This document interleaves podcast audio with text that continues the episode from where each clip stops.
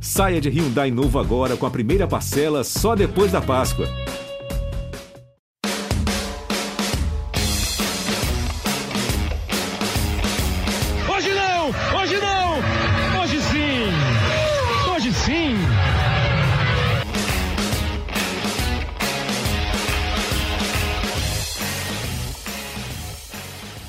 Hoje sim, episódio 188, começando aqui no GE, na plataforma de podcasts, no seu tocador favorito, tem no Globoplay, no Spotify, você pode escolher onde você quer ouvir. Esse é o episódio, repito, 188. Eu quero começar agradecendo aí o pessoal. Eu não vou citar nome, porque felizmente foi muita gente que se manifestou. Moçada da produção colocou ali no nosso Twitter uma proposta para que os ouvintes deem sugestões de entrevistados, temas, tal, e muita gente se manifestou. É, quero só dar um toque para algumas pessoas, por exemplo, citaram o Andrés Rueda, o presidente do Santos, que há algum tempo deu uma entrevista para a gente. Lógico, ela vai perdendo a atualidade, né, o timing, porque, por exemplo, quando ele deu a entrevista, ele nem tinha contratado ainda o Falcão e o, e o Odair Helman, mas é, tá lá a entrevista com o Andrés Rueda, talvez dê para pegar alguma coisa da ideia que o ouvinte ofereceu ah, do, da, da, da, do aumento de estrangeiros no futebol brasileiro, se causa algum impacto, nós fizemos um episódio há poucas semanas, quando ainda estava para ser discutida e a gente meio que, na conversa, é, cravou que ia aumentar mesmo, como aumentou de 5 para 7. Alguém falou da portuguesa, a portuguesa foi assunto semana passada, a portuguesa e o São Bernardo. Não exatamente a história da portuguesa, mas acho que ela foi é, passada pelo podcast já que a portuguesa está brigando aí no Campeonato Paulista. Falaram do Tostão, que a gente já fez, tenta fazer de novo. O Léo Bianchi, produtor, parece que vai até Belo Horizonte bater na porta do Tostão, ver se ele atende. O Carlos Alberto Parreira também, eu acho que já participou aqui com a gente. Enfim, quero agradecer a vocês. É, hoje nós vamos fazer um podcast. Normalmente, quando eu faço uma entrevista, a gente pega um tema e usa um entrevistado para conversar sobre o tema. Esse nosso entrevistado de hoje, ele tem muitos temas para discutir pela posição que ele joga, pela longevidade dele no clube onde ele atua, pela experiência, até pelas polêmicas, pelas discussões que de vez em quando envolvem o nome dele. É, ele está com 33, vai fazer 34 anos no meio do ano, em junho. É, em 2006, ele foi lançado no time principal do Corinthians, passou por PSV da Holanda, Vitória da Bahia, não lembrava do Vitória da Bahia. Teve uma boa passagem pelo Vasco da Gama, voltou para a Europa para jogar no Wolfsburg da Alemanha veio de novo para o Vasco e 2015 voltou para o Corinthians, onde ele está até hoje. E é um exemplo de longevidade, como eu disse, oito anos jogando pelo Corinthians. Eu nem sei se, o, se, o, se a lista de times está faltando algum ou está sobrando algum, ele vai contar aqui para a gente. É, e eu ouvi aqui, eu li no, no perfil dele na Wikipedia que o apelido é Tesoura. Tesoura? Ele vai explicar por que, que ele tem cortado assim tão bem. Eu ia pedir, Fagner, todo mundo já para você começar cantando noturno, né? Ai, coração alado. Mas assim, acho que não vai entrar nessa, não. Muito obrigado pela colher de chá aqui, Fagner. Imagina, eu que agradeço pela participação, pelo convite. É, bom, essa história de, de cantar aí, acho que eu vou pular. Né? Não, não é muito a né? minha praia, não. É, não é muito a minha praia, não, né? Acho que é melhor a gente deixar para quem entende do assunto mesmo. Mas vem cá, com 34 anos, tem alguma coisa a ver com o cantor, o teu nome, não? Então, na verdade, assim, eu tenho um irmão mais velho que chama Fábio, né? Uhum. E, e, eu, como sou o mais novo, a ideia do meu pai era colocar os dois é, filhos com a letra F, né? Uhum. E aí calhou de meu nome ser Fagner, ele gostava também do cantor e tudo, mas não, não sei se, tipo, de fato foi por influência do, do, do Fagner cantor, né? Uhum. Mas e... fico feliz. É bom, um nome diferente, nome bom, ficou famoso. E tesouro é verdade mesmo? Que conversa é essa? Eu nunca tinha visto não, isso. Não, isso aí, isso aí é zoeira da internet, não tem nada de. Não tem, não, né? Não, não, não, não tem esse apelido, não. Isso aí é, é zoeira da tá internet bom. só. Tá bom. Me fala uma coisa, essa parada de longevidade, assim, os times foram esses mesmos, né? De 2006 a 2015, do Corinthians passando por PSV, Vitória, Vasco, Vasco de novo e Corinthians, né? Isso, é isso aí mesmo. A lista está é, tá correta. Está correta. Quem pode explicar uma, uma, uma, um tempo tão grande nesses momentos, assim, nessa fase que o futebol, o cara muda de clube muito? Acho até que nos últimos anos, justiça seja feita, alguns clubes estão conseguindo manter uma base de elenco por um tempo um pouco maior. E isso eu acho muito bom para a sequência de trabalho. No teu caso, o que, que você acha que é? é? Você ficar se sentindo em casa, é, o trabalho está sendo feito de uma maneira que não mais provoca vontade de sair, falta de oportunidade para sair. E é bom ficar tanto tempo numa casa? Você se sente mais. E eu falo isso porque eu sou assim, né? Eu tenho mais de 30 anos onde eu trabalho e trabalhei em três, quatro lugares só. Eu não gosto muito de ficar pulando galho. E você? Ah, na verdade, assim, né, Kleber? Eu, eu sempre gostei de cumprir uh, aquilo que, que é acordado, né? Meus contratos, a maioria deles foram até o final, né? Tirando o PSV, que por uma razão que às vezes foge ao nosso controle, você acaba saindo um pouco antes, no meu, meu mesmo caso no Wolfsburg, né? E minha longevidade no Corinthians acho que se deve muito àquilo que você vem fazendo dentro do clube, né? É, você vem conseguindo manter uma regularidade de jogos, é, uma quantidade de jogos por temporada, né? E, e aí, assim, a sua família hoje, né? Eu com 33 para 34 anos, eu tenho dois filhos, tenho a minha esposa, então não dá para você, é, na loucura, né? Quando você é mais jovem, de você falar, não, eu vou aceitar uma aventura, né? E, e quando você tem tudo isso que pesa, você tem que pensar no bem-estar de todo mundo para tomar uma decisão, né? Então, eu estou muito feliz aonde eu estou hoje, né? Já são, estou indo para a décima temporada dentro do Corinthians, então, assim, eu estou muito feliz aqui, tenho vontade de conquistar mais títulos, acho que isso faz é, com que você se mantenha sempre em alto nível, querendo buscar melhorar, buscar né, tá entre os melhores. Então, é difícil hoje eu pegar e falar, eu quero sair daqui para algum lugar ou para alguma para algum desafio, porque eu acho que jogar no Corinthians ele já te traz um desafio diário, né? Porque a gente sabe da pressão que é você vestir a camisa do Corinthians por tanto tempo, né? Então, assim, eu me sinto privilegiado de poder estar tanto tempo no mesmo lugar, né? E espero continuar e com a idade que eu tô hoje, quem sabe encerrar por aqui mesmo. Isso vai mudando ao longo do tempo, Fagner, porque assim, quando você começa no Corinthians, é um garoto que está subindo, pô, estamos falando de 2006, né? Pô, 20, quase 20 anos, né? É, que você começa e aí demora para pegar, para virar o cara titular, para ter confiança. Tanto é que você sai. Acho que você teve um destaque muito bom no Vasco e até voltar para o time, time do Corinthians. Vai mudando na cabeça, porque é, já no tempo que você começou e hoje mais ainda, quando você pergunta assim, Fagner, o que, que você quer da sua vida? Ah, eu quero ir para a Europa. As coisas vão mudando ao longo do caminho e você teve duas experiências europeias no PSV e no Wolfsburg da Alemanha?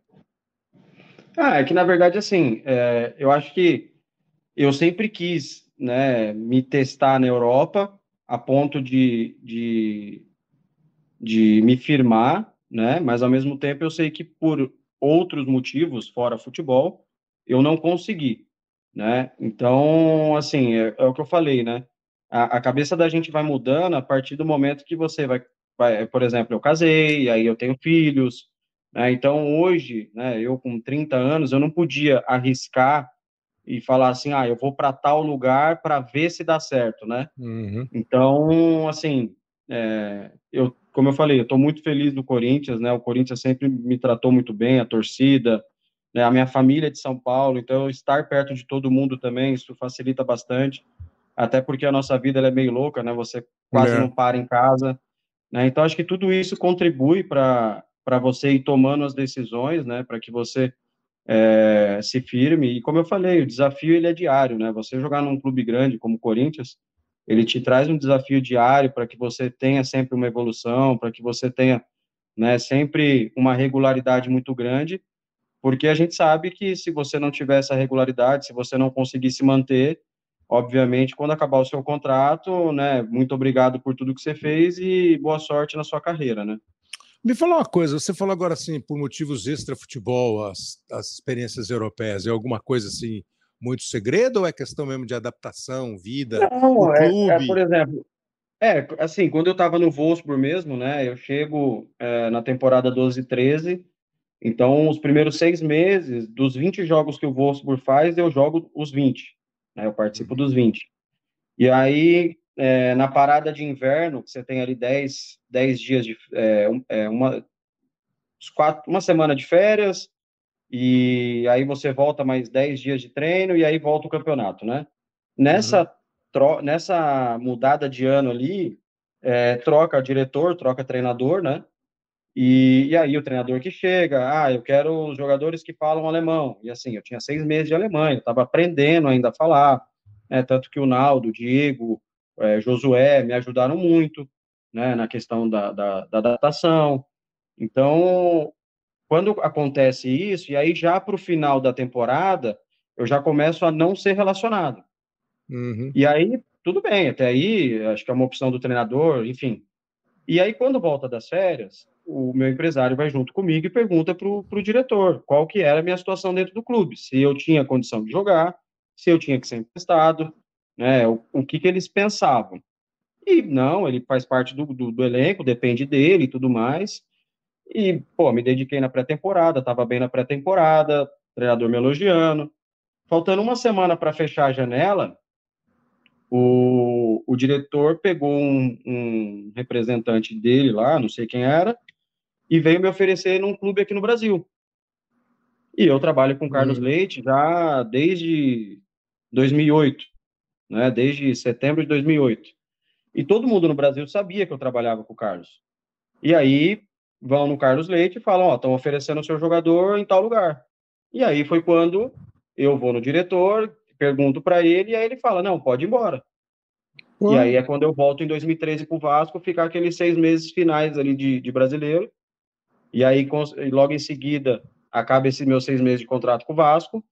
Eu fico em 2014, né, emprestado ainda pelo Corinthians, no Corinthians. E aí só em 15 que eu fico definitivo no Corinthians, né? É. Quando a gente fala, quando você conta uma história como essa, assim, é, ocorre a pergunta.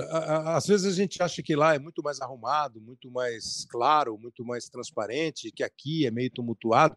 É a mesma coisa. É, tomou a bola nas costas, é a mesma coisa essa história de mudar de treinador e o cara achar que você é mais ou menos importante no elenco. Não tem muita diferença da Europa para cá? Não, até porque, assim, é muito de gosto pessoal, né? É, às vezes o treinador pode olhar para você e falar, putz, ele não vai jogar comigo, ele é muito baixo, ou ele é muito alto, ou ele ataca uhum. muito, ou ele defende pouco.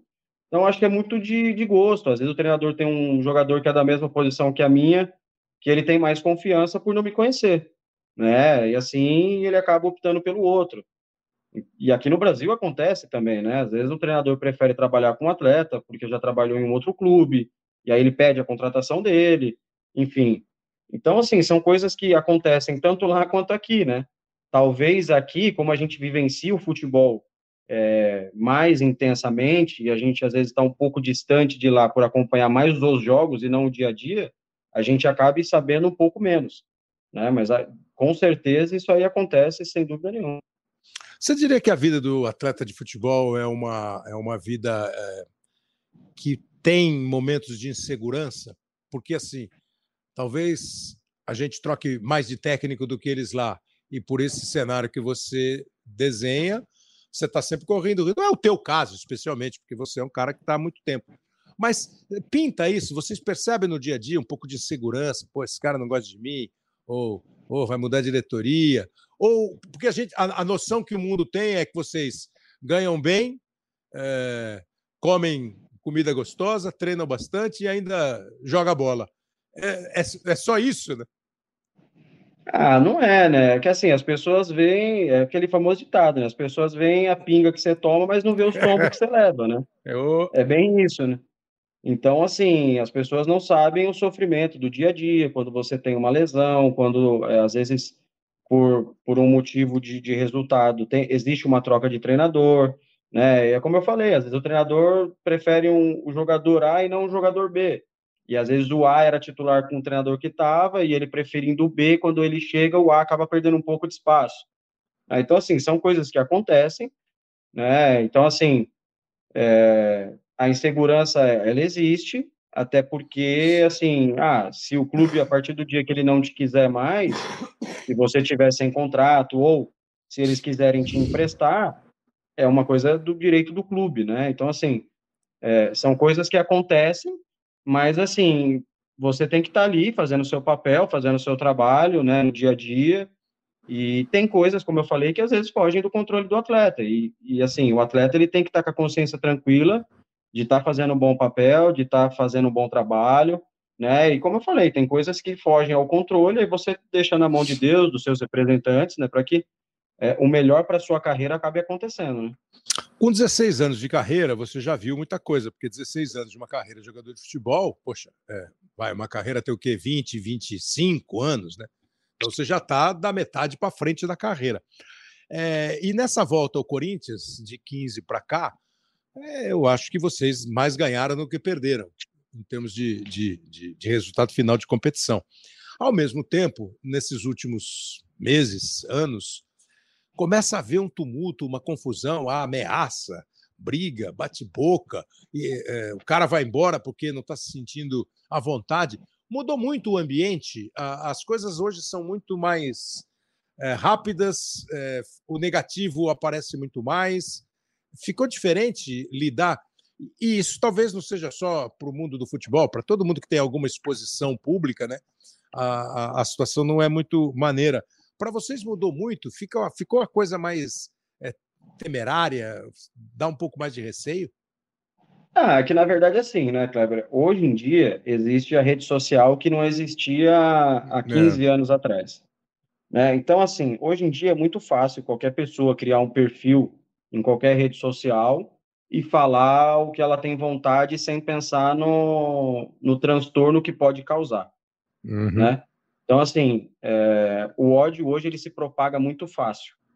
Né? É muito fácil a pessoa chegar, entrar no seu Instagram e te xingar, te ameaçar e falar um monte de coisa. Né? E talvez essa mesma pessoa que criou esse perfil, que muitas vezes é um fake, ela chegar na sua frente, ela não vai ter a mesma coragem de falar aquilo que ela digitou e escreveu atrás de um celular, de um computador. Né? Então, assim, o, o grande problema hoje é que a rede social que era para juntar pessoas de uma maneira saudável, ela está sendo usada muitas vezes para se propagar um ódio de forma gratuita, né? Então, assim, ah, o, Corinthians perdeu um jogo, não, não perdeu porque ah, o Fagner queria perder, não. Claro. Né? Quando o Corinthians perde um jogo, você está jogando contra um adversário que trabalhou para vencer você, para vencer o seu time, né? Da mesma forma que quando você ganha, você trabalhou para vencer o, o adversário, né? Então, assim, é, às vezes, a, a, frustração de uma derrota de um jogo, é, para o torcedor, ela é doída, para nós também é, porque a partir do momento que você não ganha um jogo, você perde um título, é, enfim, você vem de uma sequência ruim, isso vira um, um viram dias ruins para você profissionalmente e muitas vezes afeta o seu pessoal, porque uma coisa ela vai atrelada à outra. Né? Então, assim, eu não consigo perder um jogo é, na quarta-feira, chegar em casa sorrindo. Eu não consigo. Eu fico sem dormir, é, eu fico na sala, eu, eu, prefiro me isolar.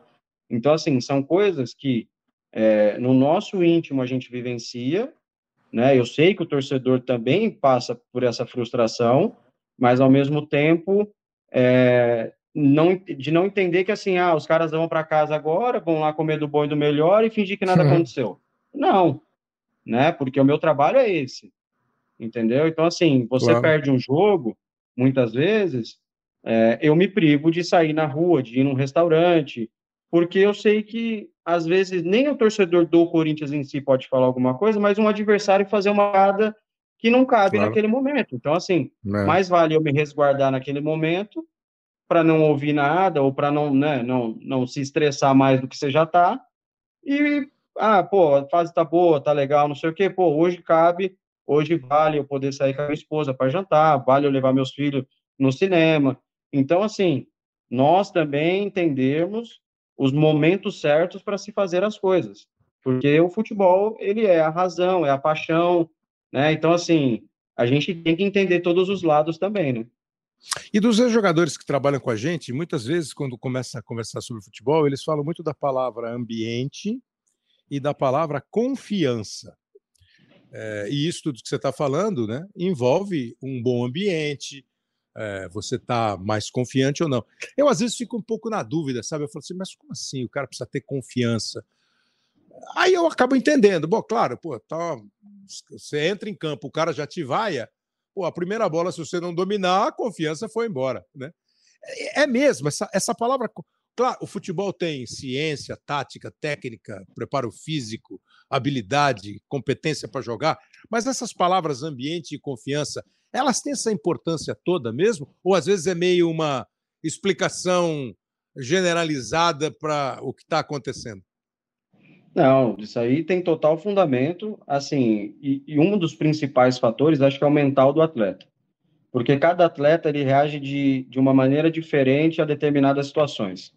Né? Tem um atleta que ele não não está acostumado ou nunca passou por um momento onde ele está sendo vaiado, então a gente não sabe como ele vai lidar com essa situação, né?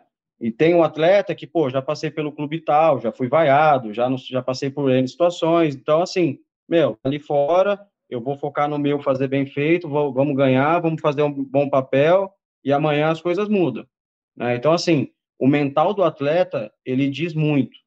Aí, o que, que a gente fala de confiança? A confiança, o que, que é? Pô, o time tá ganhando, ganhou uma, ganhou duas, ganhou três, tá jogando bem.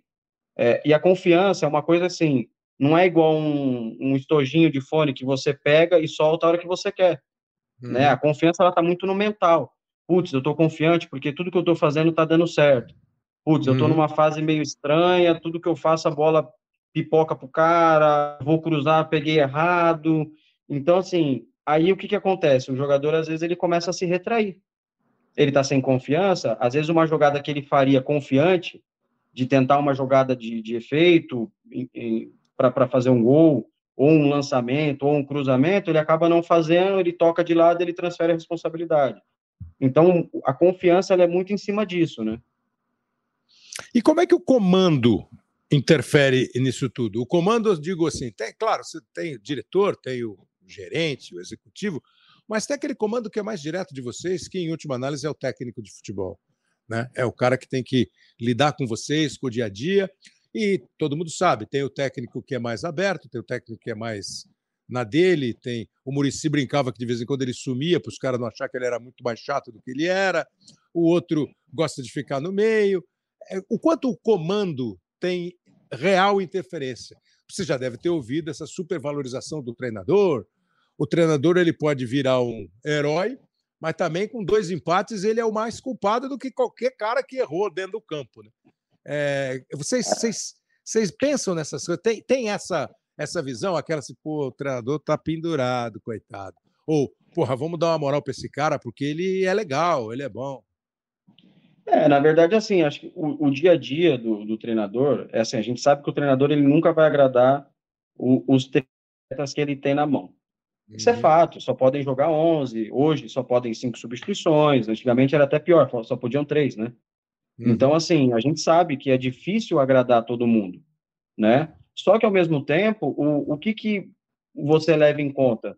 É um cara que seja direto com você, um cara que seja transparente com você. Por mais que você não esteja jogando, é um cara que vai ser direto com você e falar, ó, melhora nisso, continua se dedicando, daqui a pouco a oportunidade aparece, sabe?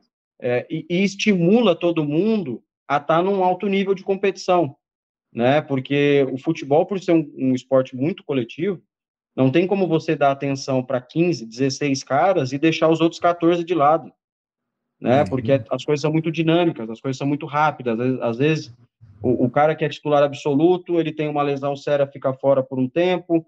É, o, o, cara que resolve o jogo, às vezes toma o terceiro amarelo, fica fora do jogo decisivo. Às vezes, por estratégia de jogo, dependendo do adversário, ele vai ter que mudar duas ou três peças. Né? Então, o, o, o ambiente que a gente fala às vezes é justamente isso. É um cara que consegue estimular todo mundo e deixar todo mundo no mesmo nível de competição, para que quando ele precise, todo mundo entenda a situação que é melhor para o time. Né? Então, isso que é importante, a gente entender que ganhando, é, tanto o treinador se valoriza quanto o atleta. Né? Então, é isso que faz um bom ambiente. Mas, ah, mas esse, bom de... ambiente, esse bom ambiente interfere eh, diretamente no trabalho? Ou assim, o técnico ah, pode ser. É, então às vezes o cara é bom pra caramba, o cara é bom pra caramba, mas não é muito de levar papo. É, é isso tem não, interferência? Mas assim, ah, interfere um pouco porque você não sabe como que a pessoa pensa, você não sabe como que o que, que pode mudar da noite para o dia, né? Não estou falando que tem que ser amigo de todo mundo, tem que, tem que a, a, deixar opinião para todo mundo, né?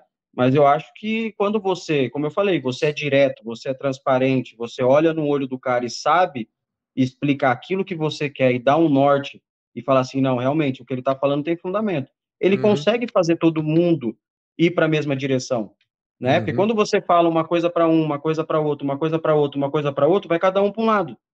E aí a corrente ela fica estranha. Agora, se todo mundo entende a, a mensagem do treinador, entende quais são os desafios e que todo mundo vai correr para a mesma direção, a tendência é que a coisa flua mais, uhum. o dia fique mais leve e as coisas comecem a acontecer. Às vezes eu brinco com o Caio, né? Eu falo assim para o Caio Ribeiro, falo, Caio, se eu fosse treinador, eu, em determinado jogo, eu ia chegar, chamar o Fagner, por exemplo, na minha sala aqui, e falar assim, ó, oh, vem cá, você viu isso aqui? Você viu aquilo ali? Pô, como é que você faz uma coisa dessa? Ele falou assim: você ia cair em uma semana. Eu falei, não, pô, ia ser transparente. Tem esses papos individuais. O, Mas cara assim, pode, ó, te... o cara pode te chamar e falar assim: pô, Fagner, você viu essa bola aqui que você fez isso aqui? Puta, a gente conversou tanto. É, é, isso é útil? Ou você, o cara se sente assim? Eu não sei se vale a pena um esporro público no meio do vestiário ou se é melhor uma chamada na, no, na salinha. Então, Kleber, aí assim, existem maneiras e maneiras. É, como eu falei da vaia, que eu acho que cada atleta recebe de uma forma, eu acho que quando o treinador ele está te cobrando para sua evolução, o erro ele, ele vai acontecer. Todo mundo que está dentro do campo ele está suscetível ao erro. Né? A gente, nós somos seres humanos, nós podemos claro. errar, nós estamos ali e tudo muda numa fração de segundo. É, então, assim, quando o treinador ele está te corrigindo que seja na frente de todo mundo, ou que seja só no, no particular, independente. Mas ele está corrigindo para o seu bem e para o bem da equipe, é válido. Uhum. É válido. Eu já passei uma situação, algumas situações, o Tite mesmo me chamou na sala dele, um jogo nós e Santos em 2015, se eu não me engano, que eu sou expulso no segundo tempo. Ele me chamou na sala, ele me mostrou o vídeo do primeiro cartão amarelo, me mostrou o vídeo da expulsão, e ele falou, falou assim, ó, esse lance aqui você poderia ter evitado. O uhum. segundo, uhum. você deu a, a, a margem para o árbitro interpretar.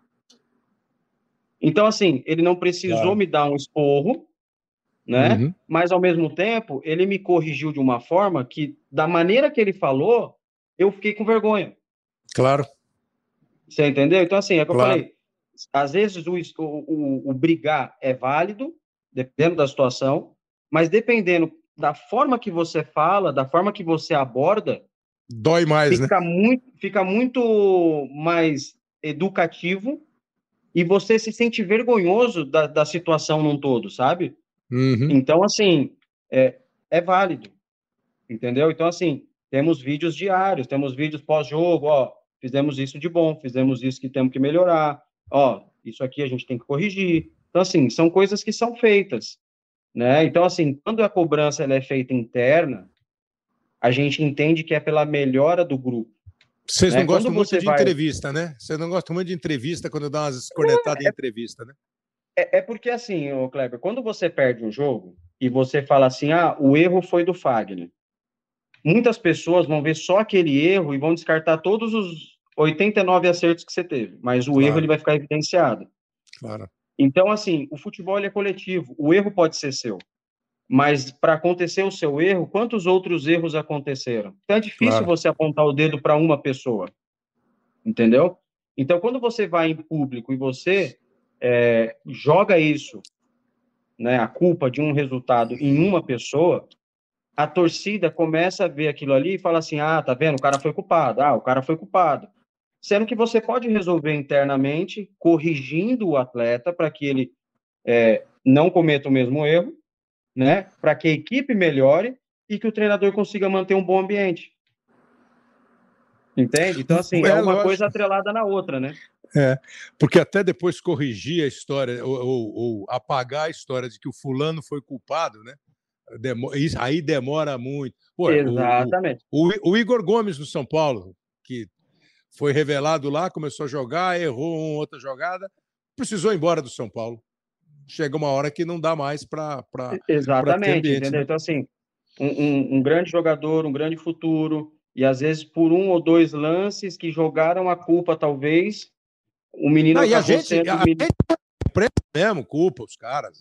É, entendeu? Então, assim, às vezes, eu até falei isso, né, após o jogo nosso contra o Atlético Goianiense, é, da Copa do Brasil, que a gente ganha de 4 a 1 uhum. E na ocasião surgiu meu nome num, num, numa situação, e eu falei, eu falei assim, às vezes até a informação como ela é passada, ela precisa ser bem ouvida dos dois lados, uhum. né? Porque assim, é, as pessoas, como eu falei da rede social, do ódio gratuito, né? As pessoas querem propagar isso para você tirar uma coisa que foi dita de ruim de você, ela demora muito mais do que uma coisa boa ser colocada na cabeça da pessoa. Claro. Né? Então, assim, quando a gente analisa o futebol e a gente fala, ah, o fulano errou, as pessoas que estão vendo aquilo ali, às vezes estão vendo só o resultado, estão vendo só os gols, pronto, aquela pessoa já foi crucificada pelo resultado negativo, sabe? É verdade. Vocês tiveram aí nos últimos anos uma sequência de treinadores, Mano Menezes, o Tite, aí veio o Fábio Carilli, e eles tinham mais ou menos todos um, um aparentemente uma sequência de trabalho, né? O trabalho nunca teve uma, uma ruptura muito grande assim no estilo. Tanto é que o Carilli trabalhou com o Mano, trabalhou com o Tite. O Tite chegou e acho que se solidificou no Corinthians. O Mano, já quando chegou, você não estava ainda, ele estava saindo de uma experiência, a primeira experiência dele vitoriosa, assim, no Grêmio. Mas vocês tiveram uma sequência muito boa.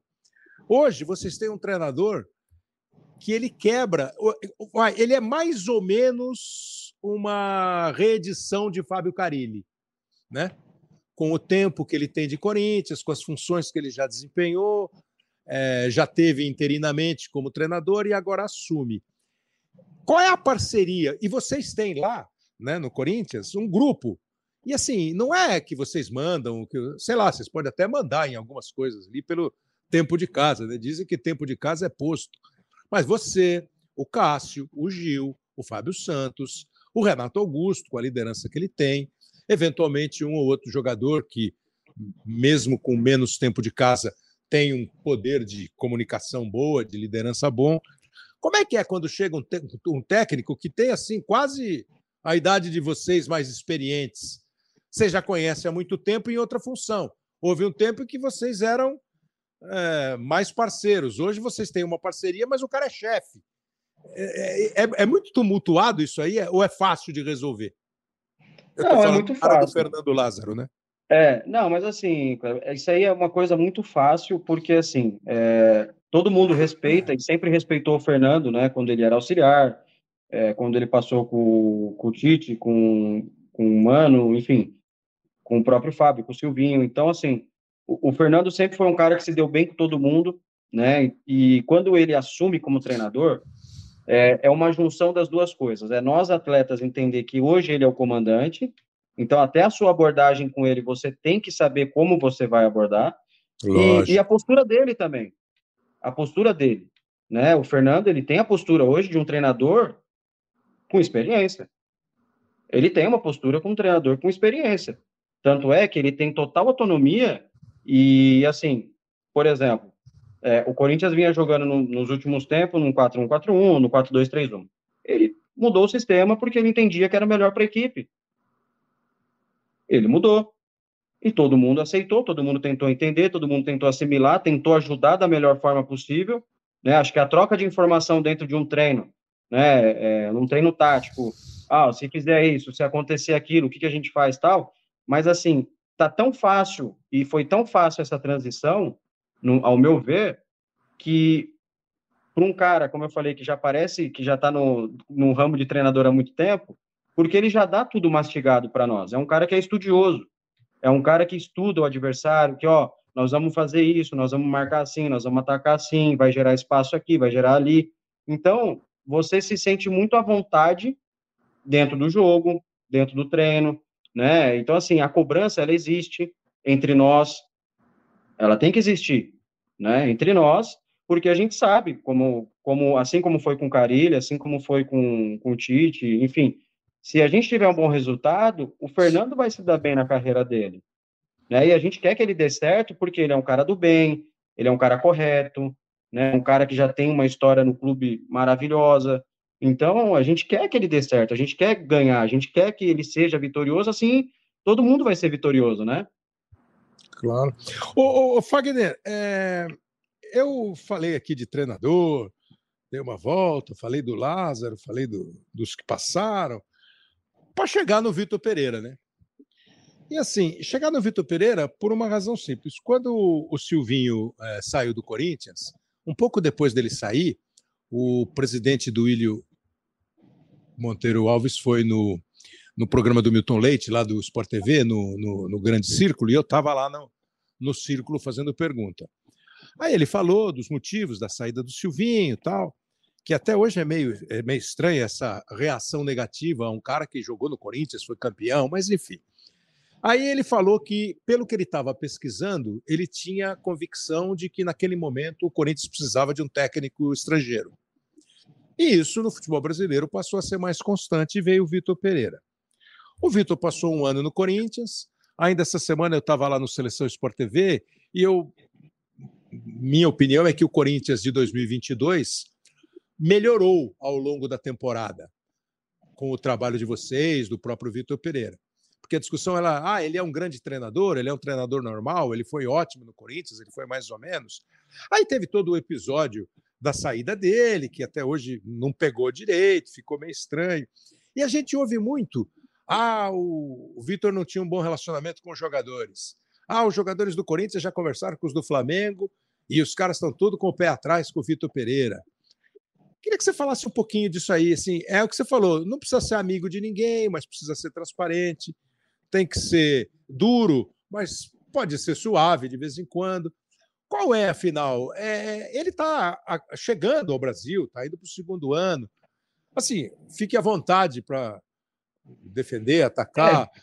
É, é, na verdade, assim, eu, eu, eu vou meio que fugir desse assunto, assim, pelo seguinte, eu até recentemente falei sobre o assunto, né, e eu acho que não vale a pena, né, ficar voltando e falando, porque muita gente depois ainda fala que, ah, mas você está falando isso agora porque o cara não está, enfim, é, prefiro não falar, né, acho que um, um, dia lá na frente, talvez, acho que tudo possa ser dito, enfim. Mas ele, então ele não deixou muita saudade, é isso? Eu não tenho. Você não sinceramente, tem. Sinceramente falando, não. Uhum. Né? Então, assim, é, algumas coisas que aconteceram particularmente comigo, que eu acho que não, não faria para ninguém. Então, é, até em cima do que você falou, eu não tive oportunidade, não conversei com ninguém do Flamengo, então eu estou isento disso aí, né? Mas, assim, isso aí é página virada, né? Acho que a gente está muito feliz hoje em dia com, com o Fernando, com o trabalho que a gente vem fazendo, né? E, infelizmente, é, os caminhos foram tomados, né? Ele tomou a decisão dele, enfim, ele que seja feliz e a gente que seja feliz aqui no nosso caminho também. Ah, eu falei com você aqui no. no não, ele está tá super explicado, né? não, não precisa nem mais. É, quando você dizer eu não tive saudade, Quer dizer, eu não vou ter saudade. O Roger, outro dia, falou mais ou menos a mesma coisa.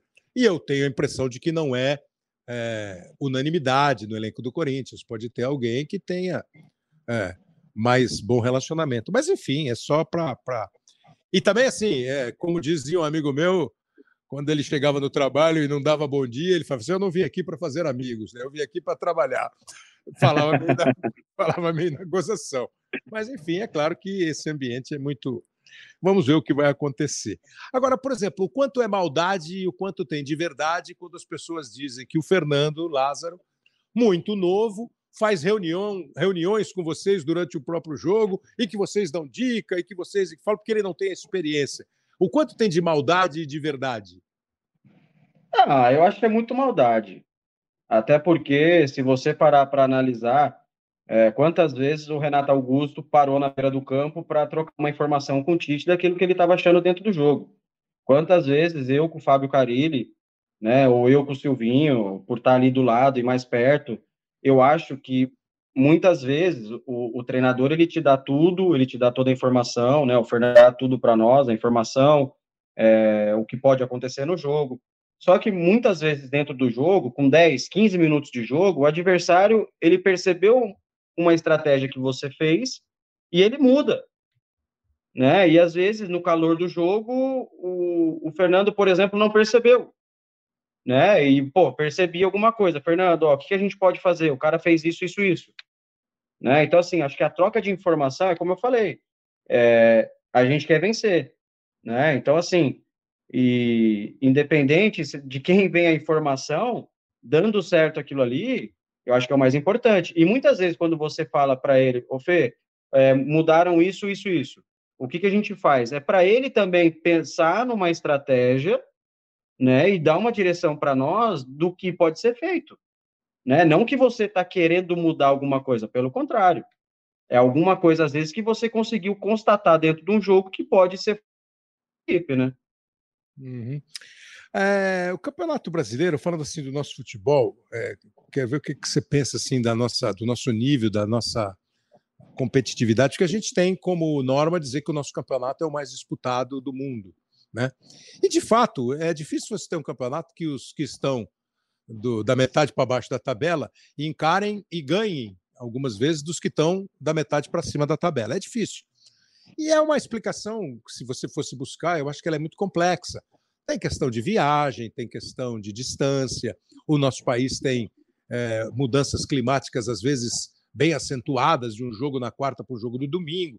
Né? Você, mesmo, você vai para o inverno jogar em Curitiba ou em Porto Alegre, você vai pegar um frio que na quarta-feira você não pega em Salvador ou no Recife, mesmo no inverno. E viagens longas, tem todo esse, esse aspecto que não dá para mudar, é a geografia do país.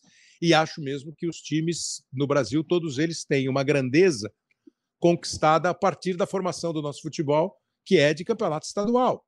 Então não tem conversa. Você vai jogar contra um campeão estadual de qualquer lugar, esse cara é campeão, esse time é campeão, ele te encara como um campeão. Se nesse momento ele está bem ou mal, é outra história por isso essa dificuldade.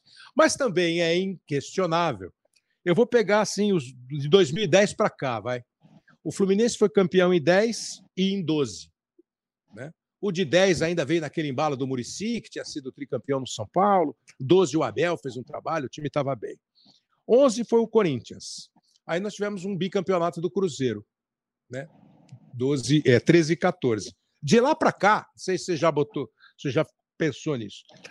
Campeões brasileiros: 15 o Corinthians, 16 o Palmeiras, 17 o Corinthians, 18 o Palmeiras, 19 e 20 o Flamengo, 21 o Atlético, 22 o Palmeiras.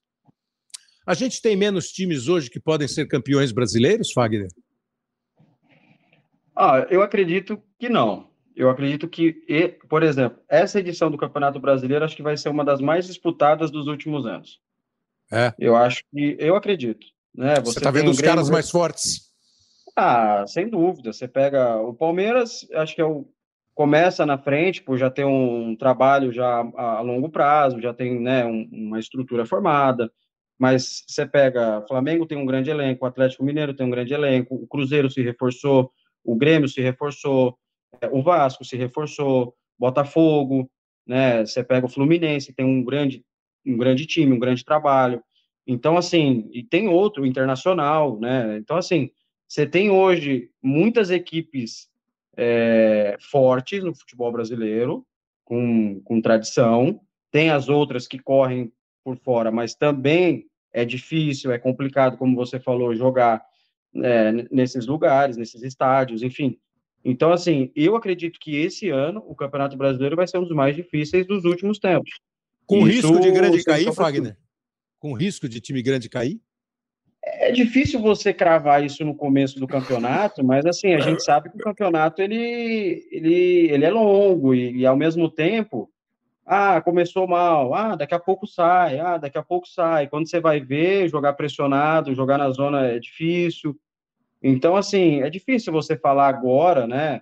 Estamos há praticamente um mês de começar o Campeonato Brasileiro, você cravar que algum grande vai cair. Mas, né? pelo mas... Teu, mas pela, tua, pela, teu, pela tua visão do que está acontecendo neste instante, há quase um mês, é o mais promissor em termos de competição dos últimos tempos.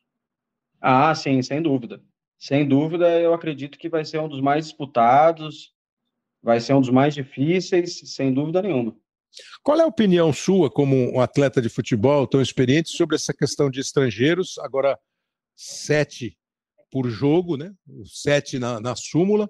E sobre rebaixamento, que a tendência, me parece, é que daqui a um tempo, daqui a uns dois, três anos, esse número caia de quatro para três times. Qual é a tua visão? De 20 clubes no brasileiro, quanto você acha que tem que cair? E a questão dos estrangeiros, o quanto o jogador se incomoda ou não de ter um, dois, três, cinco ou agora sete jogadores estrangeiros? Porque a gente gosta muito de ser estrangeiro e jogar na Europa. Né? Às vezes a gente fica bloqueado quando os estrangeiros vêm jogar aqui. Não, eu acho que o futebol ele é universal. Né? Eu acredito que mudar de 5 para 7 não vai fazer muita diferença, né? no quesito tirar espaço do, dos jogadores brasileiros. É, assim como os brasileiros, como você falou, vão para a Europa e buscam seu espaço, eu acredito que o, o, o, futebol brasileiro é o futebol pentacampeão mundial, ele ele ele está é, propenso né, a ter atletas de alto nível da América do Sul ou de qualquer outro lugar que seja, né, que tenha qualidade que vai enriquecer o futebol brasileiro. Quem ganha com isso é o futebol brasileiro, é o público, é, a, é as torcidas, né, quem transmite, enfim.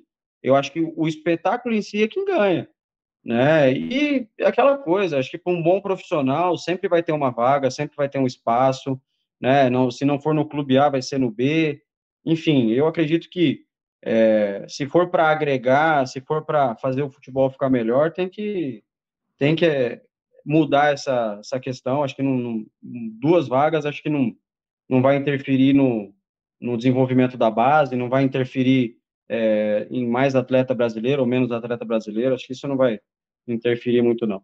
Com relação ao rebaixamento, hum. com relação ao rebaixamento, eu acredito que por ser 20 clubes do Campeonato Brasileiro, né? Ah, mas não queremos rebaixar é, só três e subir só três. Ah, poderia fazer sugestão, até estava brincando esses dias. Você sobe três, cai em três, o, penu, o, o, primeiro, né? Vamos colocar o sétimo, né? Se não me engano. O décimo sétimo com quarto faz um mata-mata, um jogo, sei lá, e decide quem sobe, quem, quem cai, enfim. Eu acho que é válido, né? Eu acho que é válido. Né? O, que, o, o importante é o futebol em si ter mais qualidade. Né? Se o futebol em si tiver mais qualidade, acho que toda mudança ela é bem-vinda. Você chegou no Corinthians poucos anos depois do título da Libertadores, do título mundial e daquele campeonato de 2011, né? Quer dizer, você não pegou a crise de 10 quando ficou fora da Libertadores, antes ainda da fase de grupo, e não pegou o título do, do campeonato mundial e da Libertadores. Mas você pega uma fase do Corinthians que eu repito, acho muito mais vitoriosa do que o contrário, né? Pô, com Sim. títulos brasileiros, com finais de Copa do Brasil, com disputas importantes. Ah, mas chegou na final, perdeu para o Cruzeiro, perdeu para o Flamengo. Pô, mas chegou na final, né? Não dá para ganhar todo mundo, só um ganha, né? Começa no Exatamente. 80, começa 80, entram mais 12, 12 e só um ganha. Mas, enfim, eu acho que. Agora, tem momentos, né? Ah, o time não está bem, ah, o time está jogando mal, ah, o time. Uma que eu discuti muito, ah, o time é velho. Como assim? Ah, todo mundo tem 30 anos. Eu falei, vem cá, vocês já pegaram o prontuário físico dos caras para saber se os caras estão bem, estão mal, estão estragados, estão novinhos? É. Qual é a formação de um elenco hoje no Brasil? Você pode falar do Corinthians? E assim, tá, o Palmeiras tem mantido o elenco, o Flamengo tem mantido o elenco, fazem contratações pontuais. O Atlético tem um elenco que esse ano foi contratado. O Atlético tem uns dois times e meio lá, que dá para ser titular de tanta gente. E você falou de reforço. Como é que faz para você montar um elenco, conquistar, manter o topo, né? Que dizem que é mais difícil até do que chegar lá no alto da montanha, manter o topo, porque você perde a, a, o apetite, você já fica mais, às vezes, relaxado. Aliás, parênteses, né? acho um grande mérito do Abel Ferreira e do Palmeiras. Esse time está sempre faminto, né? você que enfrenta deve perceber ali como os caras são. Como é que é essa de formar um elenco, manter, ganhar unidade, saber ganhar e saber perder, porque é duro saber perder? É, na verdade, assim, uma equipe campeã ela vai se forjando muito mais na derrota do que na vitória. Né? A gente sabe que a vitória ela te dá tranquilidade para trabalhar, te dá tranquilidade para para seguir confiante, né, e tudo mais. Mas a, às vezes a derrota ela acaba sendo tão dura que ela faz com que quando faz quando você chega de novo, você fala assim, meu, eu já senti o gosto amargo da derrota. Uhum. Então eu não quero perder, eu não vou perder de novo.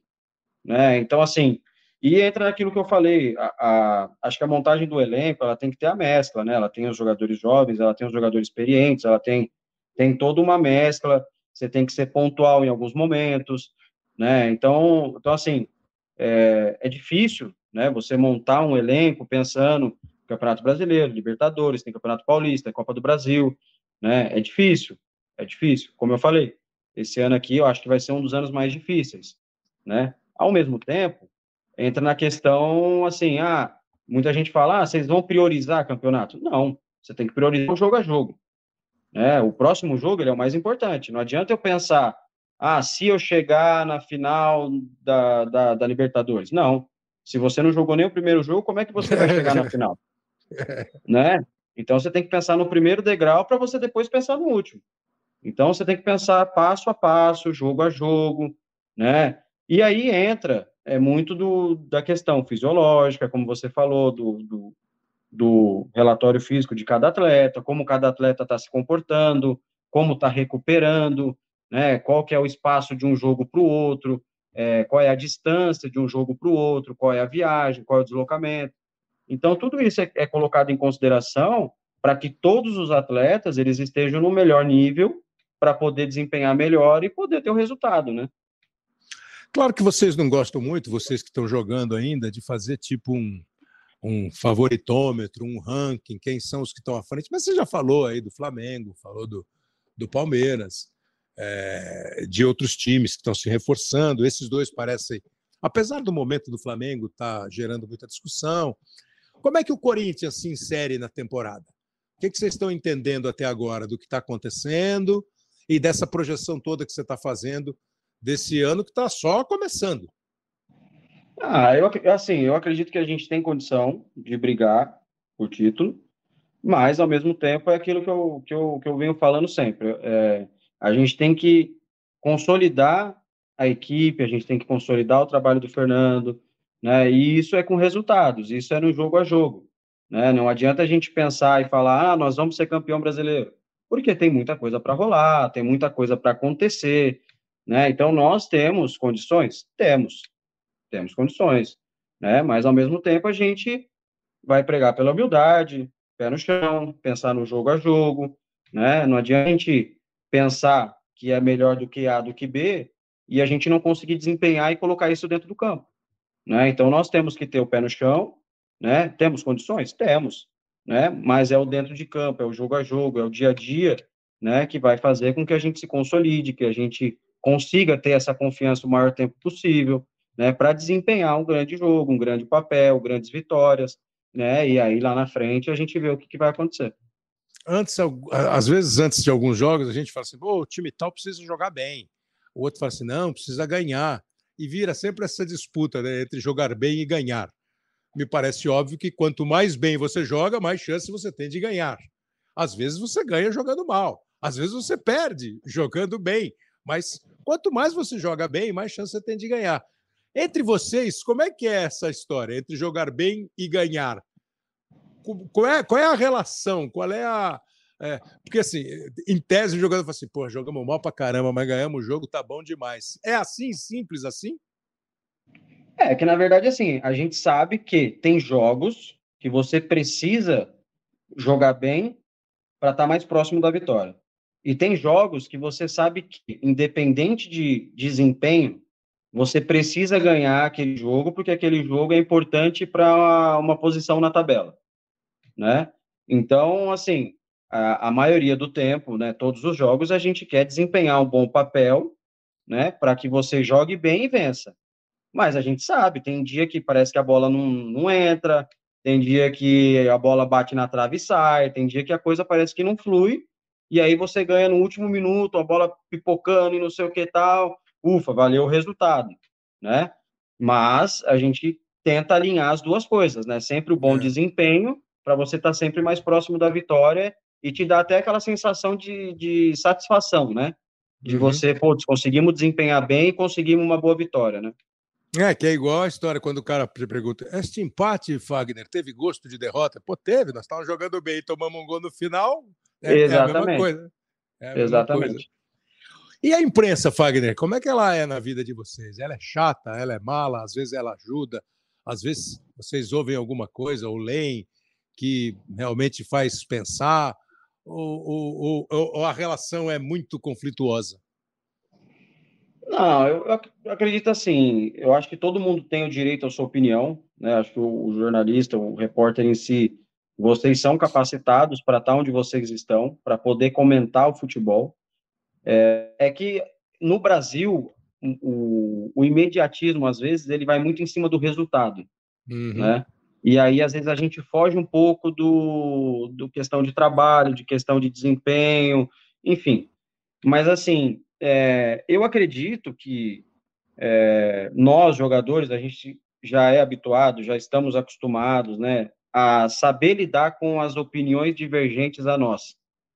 Né? E a gente tem que saber lidar com isso, né? Porque às vezes é difícil a pessoa, é, para um atleta, às vezes, que ele está acostumado às pessoas que estão em volta dele falar tudo ok, tudo ok, e quando você uhum. ouve uma, uma opinião contrária, você fica emburradinho, né? Então, eu acredito que a opinião contrária, por mais que você não goste, às vezes é bom você ouvir, às vezes é bom você ter aquela opinião para você refletir, será que isso mesmo tem fundamento?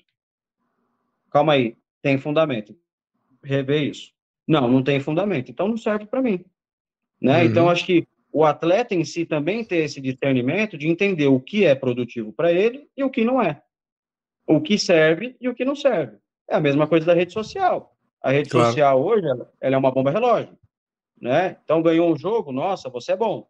Perdeu um jogo, nossa, você é ruim. né? Então, assim, você tem, tem que sempre achar um, um equilíbrio, né? E, e, assim funciona um pouco com a imprensa. Você tem que saber, pô, ganhou o jogo, talvez falem bem de você. Perdeu o jogo, talvez falem mal. Então, assim, nem, nem tudo ao céu, nem tudo ao inferno. Você tem que achar um ponto de equilíbrio saber lidar com, a, com as opiniões divergentes para saber, serve para mim? Legal, então eu vou refletir sobre isso e vou tentar ver o que realmente eu posso melhorar. Não, não serve para mim, bola para frente e vamos para outra. Claro, e sempre com, com o devido respeito na crítica, com a devida é, o devido limite no elogio, nada tal. E você Sem é dúvida. um que, né? Tem, isso é fundamental, claro.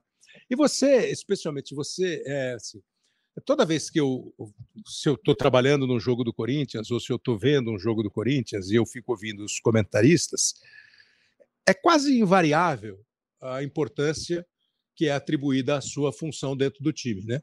Ah, sem o Fagner o time não consegue atacar tanto. Ah, com o Fagner o time consegue. Mas ao mesmo tempo tem uma que você convive há muito tempo. Às vezes você fica meio bravo quando falam sobre isso. Porra, o Fagner chega pesado demais. Porra, o Fagner é meio violento. Qual, qual é essa aí? Como é que como é que você essa essa você já refletiu? Você já trabalhou? Você já viu algum lance e falou assim, é, exagerei? Ou não, agora não? Porque ficou meio é, amarrado na tua no teu perfil essa, não ficou? Que não deve ser legal, não. imagino eu. Não, legal não é. E que ficou a fama e tudo mais, isso ficou. E aquilo que a gente falou, depois que você cria a fama teoricamente negativa, hum. para você tirar isso aí é difícil ou quase impossível, né? Mas assim, aí entram alguns lados, né? Então, por exemplo, ah, muitos já me conhecendo falam, nós vamos provocar ele para tirar ele do sério. Tem isso. Por outro lado, eu tenho 1,68m, eu sempre falei isso, eu tenho 1,68m. Eu não posso pedir para um atacante de 1,90m e falar, filho, você me dá licença, eu preciso pegar a bola. não posso. Aquilo ali é meu prato de comida, minha família depende disso. Eu dependo disso, eu dependo de resultado, né? Então, assim, eu fui criado assim desde, desde de mais novo. Não vou falar de pequeno, porque eu já sou pequeno, né? Entendi. Então, assim, é, eu já fui, eu fui criado assim, então assim, a minha vida foi uma eterna competição. Eu sou competitivo, eu não gosto de perder dividida, não gosto de perder nada, não gosto de perder nada. Então, isso aí é um instinto do Fagner, eu sou competitivo, né? Eu brinco muito com o Roger mesmo no treino, às vezes eu tô parado, ele quer vir dar caneta. Aí eu brinco com ele, falo assim, depois você toma uma porradinha, você não sabe por quê, né? Entendeu? Então assim, é, é... é. É, entendeu? Aí assim, mas isso é uma brincadeira, tal. Então, assim, às vezes as pessoas falarem que, que eu sou maldoso, é, já pegou a fama, né? Agora também com 33 anos não vai sair assim. É, mas, assim, tem dados curiosos, né? Por exemplo, o primeiro turno do Campeonato Brasileiro de 21, eu fiquei 19 jogos sem tomar um cartão. Então, assim, são coisas que as pessoas às vezes não avaliam, às vezes que as uhum. Um jogo, ah, pô, sobrou uma dividida, ah, quem é mal duro, não sei o que, não sei o que. Aí, quando um período sem tomar um cartão, ou sem eh, se meter em confusão, você não é lembrado, né? Mas tudo bem. Às vezes é mais fácil ser lembrado pela coisa ruim do que pela coisa boa. É, né? Mas, assim, faz é... parte. Eu sei já é que... Não, não, essa é aquela parte do tombo. O cara só vê o tombo. Né? Não, não, só vê a pinga. Exatamente. Não, vê, não vê as pingas que você toma. Só vê o tom. Deixa eu te perguntar um negócio para a gente acabar a conversa, já agradecendo muito mesmo a tua, a tua participação, muito boa conversa, espero que você esteja gostando. Queria falar um pouquinho Não, sobre essa, sobre essa sua a, a função que você é, é, exerce no futebol, a posição que você joga no futebol. O Fagner foi para a Copa do Mundo de 2018. É, ele quase não foi, né? Porque, em princípio, eram Daniel Alves e Danilo. Aí o Daniel se machucou. Ele estava, obviamente, é, no radar do Tite, muito mais do que no radar, ele era uma opção clara do Tite, ele foi convocado, o Danilo se machuca lá e o Tite, o, o Fagner acaba jogando a Copa. E nesses últimos tempos, se ouve muito assim, esses termos novos do futebol e mesmo nas novas configurações de um time, o lateral construtor, aquele que vai por dentro, o lateral que não ataca, o lateral que fica um terceiro zagueiro, o lateral que vai para o fundo e cruza. Acho que você faz um pouco eh, disso tudo. Assim. Você tem uma boa eficiência defensiva. É, outro dia eu estava até pensando, pô, o Fagner está atacando mais pelo meio. Há, há pouco tempo aí. Agora você já está passando de novo, mais por fora, mas você andou atacando aqui pelo meio, é, fazendo esse, esse lateral armador. E acho que a gente tem hoje, nós tivemos sempre grandes laterais nos estilos que nós conhecemos, ah, você vai voltar no tempo, Djalma Santos, Carlos Alberto, Leandro, o Zé Maria, que jogava no Corinthians, pai do Fernando Lázaro, é, Nelinho tinha o seu estilo, o Cafu, que foi um, né? O Daniel, você e tal.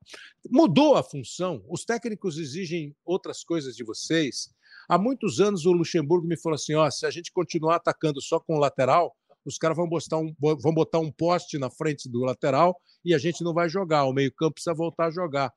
Como é que foi essa mudança da, da, tua posição? O que se exige hoje de um lateral? E você acha que a gente está carente de lateral direito no futebol brasileiro? Lateral brasileiro? Ah, eu acredito que o, o futebol mudou bastante, né? Hoje em dia depende muito do que o treinador tem como ideia para variar se você compõe um pouco na linha de três para dar uma saída de bola ou se você fica um pouco mais aberto e sai numa linha de quatro, que varia muito de como o treinador ele quer construir o seu jogo. Né? Acho que isso aí é o que, que varia muito. É, com relação, às vezes, a você atacar por dentro ou por fora, eu acho que varia muito de acordo com o que o adversário te proporciona, né? Então, tem adversário que às vezes fecha muito lado, te abre um pouco mais de espaço para uma tabela e, e, e a infiltração é, pelo meio. Né? Então, eu acredito que vai muito de, de acordo com o adversário. E com relação a ficar um pouco mais atrás ou um pouco mais adiantado, depende muito do, da função tática né, que o seu time está desempenhando. Né? Se você vai estar tá rotacionando com quatro por dentro, se o seu beirada vai estar tá aberto. Então, acho que varia muito em cima disso, né? E aí, é mudança do futebol, né? Tem treinador que prefere sair com uma linha de três, e colocar mais gente entre linhas para você ter mais, eh, mais, chance de rompendo essas linhas, né? Você estar tá mais próximo do gol, né? E ser mais perigoso. É, então varia muito de adversário para adversário, a maneira que o adversário está tá jogando. Se você está jogando na sua casa, se o adversário coloca muita gente atrás da linha da bola, se, se você joga mais aberto, né? Se se você já tem um extremo aberto, se você joga um pouco mais por dentro para não ficar na mesma linha.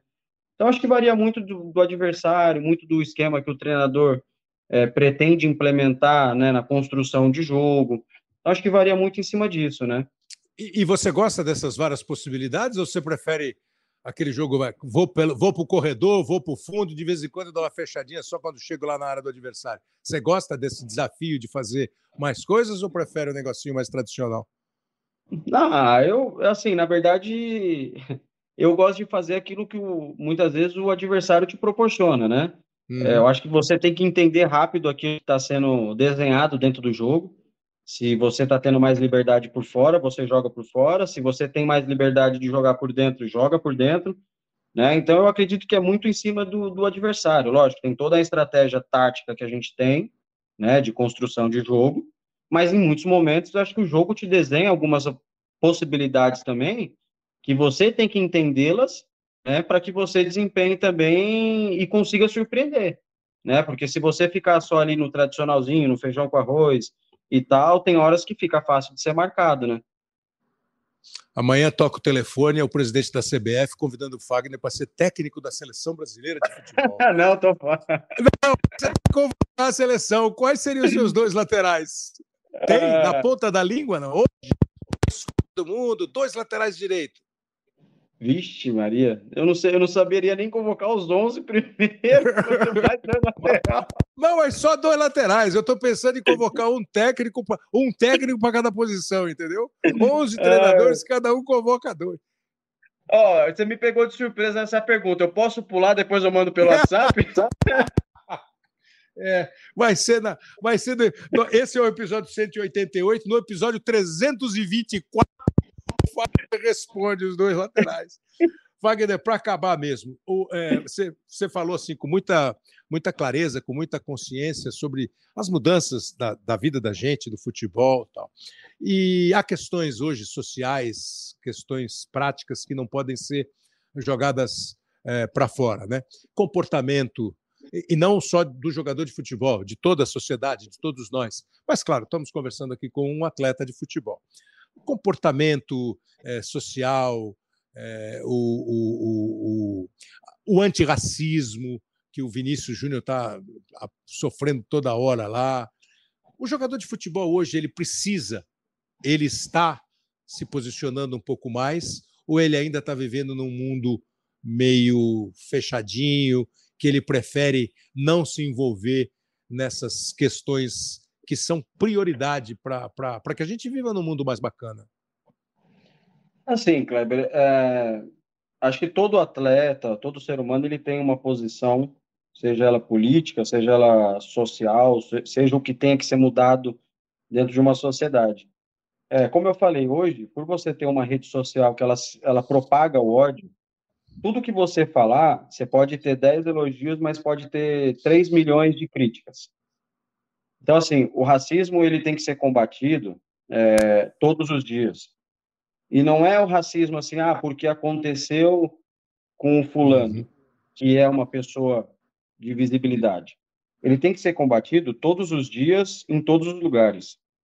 Né? E não adianta quando acontece um episódio é, claro. de grandeza que a gente vai voltar e falar do assunto e tal.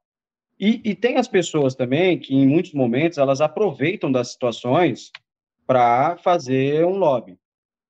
Né? Então, assim, as questões elas têm que ser resolvidas? Tem. Tem muita coisa que tem que ser mudada? Tem. Mas é difícil você se posicionar, porque nem sempre a sua opinião ela vai de acordo com ideais de outras pessoas. E quando isso acontece, é um conflito muito grande. Né? É difícil você dar a sua opinião porque a partir do momento que você dá a sua opinião, você está sujeito a ouvir coisas que você não precisava ouvir. Né? Então, assim, eu acho que o racismo, entre outras coisas, ela tem que ser combatida? Tem, diariamente. E muitas vezes, o, qual é a maneira de, de, de, de combater o racismo? Como que o Fagner vai combater o racismo? É no meu dia a dia. Eu não preciso mostrar ou ter um microfone na mão para falar que eu estou combatendo o racismo, entre outras coisas. Então, assim, eu acho que tem coisas que você pode fazer sem ter o holoforte e que tem uma eficácia. E que isso vai te fazer bem. Porque às vezes as pessoas aproveitam de algumas situações para, ah, estou fazendo isso aqui, estou fazendo campanha de não sei o quê. Não que é errado. Acho que cada um tem uma maneira de pensar, né? mas eu acho que a gente tem que tomar muito cuidado com as coisas que, que são faladas, porque a gente vive num mundo hoje onde, se uma pessoa discordar da minha opinião, ou se eu discordar da opinião de alguém, isso pode gerar uma briga, pode gerar uma discussão, em alguns casos, né, a gente já viu até morte por causa de coisa uhum. que não, não tem cabimento, né? Então a gente tem que tomar cuidado como abordar os assuntos, porque a gente não sabe como que a pessoa que está recebendo essa informação, ela vai entender aquilo que você falou, né? Então é um assunto muito delicado, muito. E aí entra no que eu falei, a gente tem que combater diariamente pessoas que cometeram de formas absurdas, né? é, como foi na Espanha. Pô, não conseguiram identificar as pessoas? Tem que punir. Sabe? A pessoa que foi na rede social lá e, e xingou o jogador de São Paulo. Tem que pegar a pessoa, tem que punir. Entende? Então, assim, é, não é só tipo, ah, nossa, até quando? Mas tem que ser punido. Se descobriu quem é, se pegou quem é, tem que punir. A partir do momento que essas pessoas começarem a ser punidas com as devidas punições, né, e, enfim, vai começar a diminuir, as pessoas vão falar, pô, mas se eu fizer, eu vou... Você viu a pessoa lá, pô, pegou cadeia, pegou não sei o quê, foi preso, não pode mais no estado, não pode ter mais não sei o quê. Então, assim, quando a gente fala sobre isso, é, às vezes, assim, ah, o atleta tem que se posicionar, mas não é só o atleta, sabe? Acho que é, um, um, é o Estado, é o governo, é, é todo mundo pegar e falar assim, não, se tiver isso, nós vamos punir de forma severa. Começou a punir de forma severa, aí as coisas começam a mudar. É, Essa é uma opinião é, que eu tenho, sabe? Não, claro. Não, é, e é, é, delicado porque você tem muitas coisas, às vezes envolvem jogadores de futebol, né? Questões de assédio, de racismo, questões de é, violência, isso tudo. Às, às, vezes eu fico imaginando se a, a o, o, futebol tem uma força que, se às vezes, se a categoria de atleta de futebol não conseguiria ter uma voz. Mas é difícil, eu entendo que é difícil porque uma voz só, a do Fagner, tem um peso, a voz da categoria talvez tenha outra, e posicionamento pessoal, cada um opta pelo posicionamento que tem que ter. Mas acho importante a gente não não imaginar que o futebol é um mundinho paralelo, né? Um mundinho fechado, não. que, né? Esse não, é. não é. Não é, é nem pode ser. Nem, nem pode, pode ser. ser. exatamente. Fagner, eu gostei muito. Espero que o ouvinte goste e que você tenha gostado dessa hora e pouco aí que você perdeu com a gente. Não, imagina, pô. Agradeço pelo convite aí, foi legal, foi bacana. Deu para me, deu me esquivar de algumas perguntas aí, mas tá tudo certo. Deu, mas você vai ver. No, no próximo jogo a gente bota o Vinícius Júnior em cima de você, ele vai para dentro, você vai e tudo e vai ter que falar, vai ter que falar. Obrigado, é, obrigado. Eu que agradeço, Corinthians. Obrigado. Você, o Corinthians, a tua assessoria, o pessoal que viabilizou a conversa, foi muito bacana. Obrigado mesmo. Valeu, obrigado. Eu que agradeço aí. Fica com Deus. Obrigado, Fagner, conversando aqui com a gente no episódio 188 do Hoje Sim, com o Pedro Suaide, o Léo Bianchi, a Denise Bonfim e o Lucas Garbelotto na produção. Você tem todas as plataformas à sua disposição para ouvir. A semana que vem tem mais. Grande abraço.